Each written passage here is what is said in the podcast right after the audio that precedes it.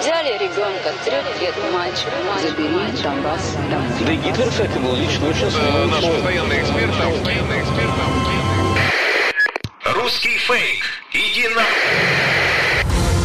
Розвінчуємо російські фейки, які прагнуть зламати наш дух. З експертом детектора медіа Вадимом Міським на українському радіо. Вітаю, це Вадим Міський, і ви слухаєте передачу Руський фейк на українському радіо. Тут ми розбираємо найсвіжіші вкиди російських пропагандистів, препаруємо їх на шматочки, спростовуємо і тренуємо власні навички медіаграмотності і критичного споживання інформації. Сьогодні ми поговоримо про черговий виток російських фейків, про, начебто, поголовну мобілізацію усіх жінок в Україні. Навіщо це поширює російська пропаганда? Ми також поговоримо.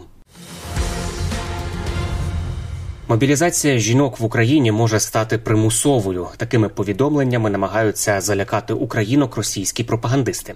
Російська пропагандистка Скабєєва у своєму телеграм-каналі поширила уривок відео з українською військовослужбовицею, яка за версією пропагандистки, начебто, натякає на те, що в Україні розпочнеться мобілізація усіх жінок. Забігаючи наперед, скажу, що ця інформація фейкова, безпідставна, тому що це всього лише суб'єктивна інтерпретація російської пропагандистки. І на сьогодні в Україні немає законів чи законопроєктів в розробці, які би зобов'язували усіх жінок вступати до лав збройних сил України. Але повернімося до нашого фейку. Що ж за відео поширила Скабєєва як доказ, начебто, неминучої мобілізації усіх жінок? У цьому відео жінка військовослужбовиця говорить, що якщо ви зараз у тилу нічого не зробите, аби стримати агресора, то завтра він прийде до вас додому. Команда фахівців із перевірки фактів проекту VoxCheck взялася розплутати цю історію, і за допомогою пошуку за ключовими словами із цього відео вони знайшли військовослужбовицю із цього ролика, який поширила Скабєєва. Це Ірина Токарчук, лікарка медичного пункту аеромобільного батальйону 46-ї бригади десантно-штурмових військ. Саме у телеграм-каналі цього роду військ опублікували відео, уривок із якого вирізала і поширила російська пропагандистка. Я пропоную послухати пряму мову військової медикині Ірини Токарчук. Це війна добра і зла. В дитинстві, пам'ятаєте, нам казки читали про те, що добро завжди перемагає, в кінці там все, все добре стається. Так от, мені здається, що в житті декому не ті казки читали, і хтось досі вважає, що зло може перемогти.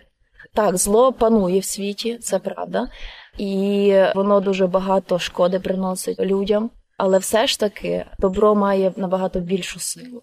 Любов має набагато більшу силу, ніж ненависть. І, Відповідно, ця війна особисто для мене так, це війна добра і зла, і результат очевидний для мене також. Ну не бувало в історії такого, щоб той, який приносить зло людям і собі в тому числі, щоб він добре собі жив і там в кінці мав якийсь, не знаю, позитив для себе і для своїх рідних. Такого просто не буває. Рано чи пізно все одно це обертається для нього гірше. Як війна може бути десь там? Війна у вас за будинком. І якщо ви ще зараз в тилу і нічого не зробите для того, щоб вона там і лишилася за будинком, ну то в мене для вас погані новини. Завтра вона буде у вас в хаті. І це не просто якісь там утопічні речі, які там собі нафантазували військові. Насправді все нормально, а вони такі попаяні і там щось розказують. Ні, це наша реальність. Нас війна в країні, не на сході. Якщо закрию очі, що, що зміниться від того, що відбувається? Нічого. Воно ж далі буде продовжуватись, я просто не бачите. Все ж таки я вибираю ходити з розплющеними очима і бачити. Так, це страшно, це неприємно, незручно, але краще бачити, ніж просто ігнорувати те, що відбувається, і казати, та нехай хтось. Та не буде хтось. Бо всі думають, що хтось. Це були слова Ірини Токарчук, лікарки медичного пункту аеромобільного батальйону 46-ї бригади десантно-штурмових військ. Ірина добровільно вступила до лав збройних сил України і на початку повномасштабного вторгнення брала участь у боях за Київщину. Зараз дівчина займається лікуванням, а також навчанням особового складу, першій медичній допомозі і підготовці бойових медиків. Як ми почули у ролику, вона не закликала вступати до війська, а пояснювала свою позицію, чому вона пішла власне служити. Однак теза про те, що кожен українець має у різний спосіб долучатися до боротьби з ворогом, не нова. Президент України Володимир Зеленський закликав раніше долучатись до волонтерських зборів, а також поширювати інформацію про злочини російських військових в Україні. Окрім цього, можна плести маскувальні сітки, допомагати у гуманітарних штабах, блокувати російські сайти, які поширюють фейкові повідомлення, і багато іншого. Інтерпретація слів медикині як знака, що невдовзі в Україні почнеться примусова мобілізація жінок, є безпідставною.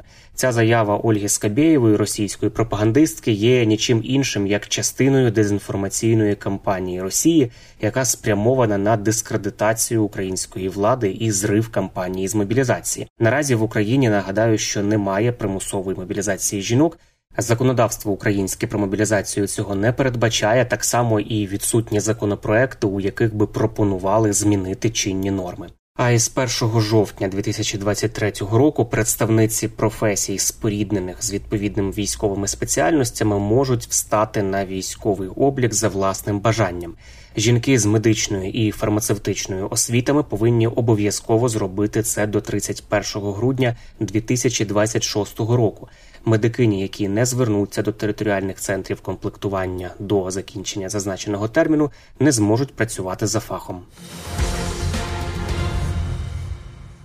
Прощаюся із вами до наступного випуску і нагадую, що довіряти будь-чому анонімному в інтернеті не варто, а перевірену інформацію можна завжди знайти на офіційних сторінках органів влади, а також на ресурсах суспільного мовлення, українському радіо, телеканалах Перший та Суспільна культура, вебсайті Суспільне новини і у соціальних мережах Суспільного. І не забуваємо, що від нашої з вами поміркованості і зваженості при поширенні різного роду інформації, а ми її ширимо щодня, говорячи з друзями чи коментуючи щось в соціальних мережах, зрештою залежить успіх всієї країни в інформаційній війні. З вами був Вадим Міський. До зустрічі. Русский фейк. Иди на... Розвінчуємо російські фейки, Фейки. які прагнуть зламати наш дух. З експертом детектора медіа Вадимом Міським на українському радіо.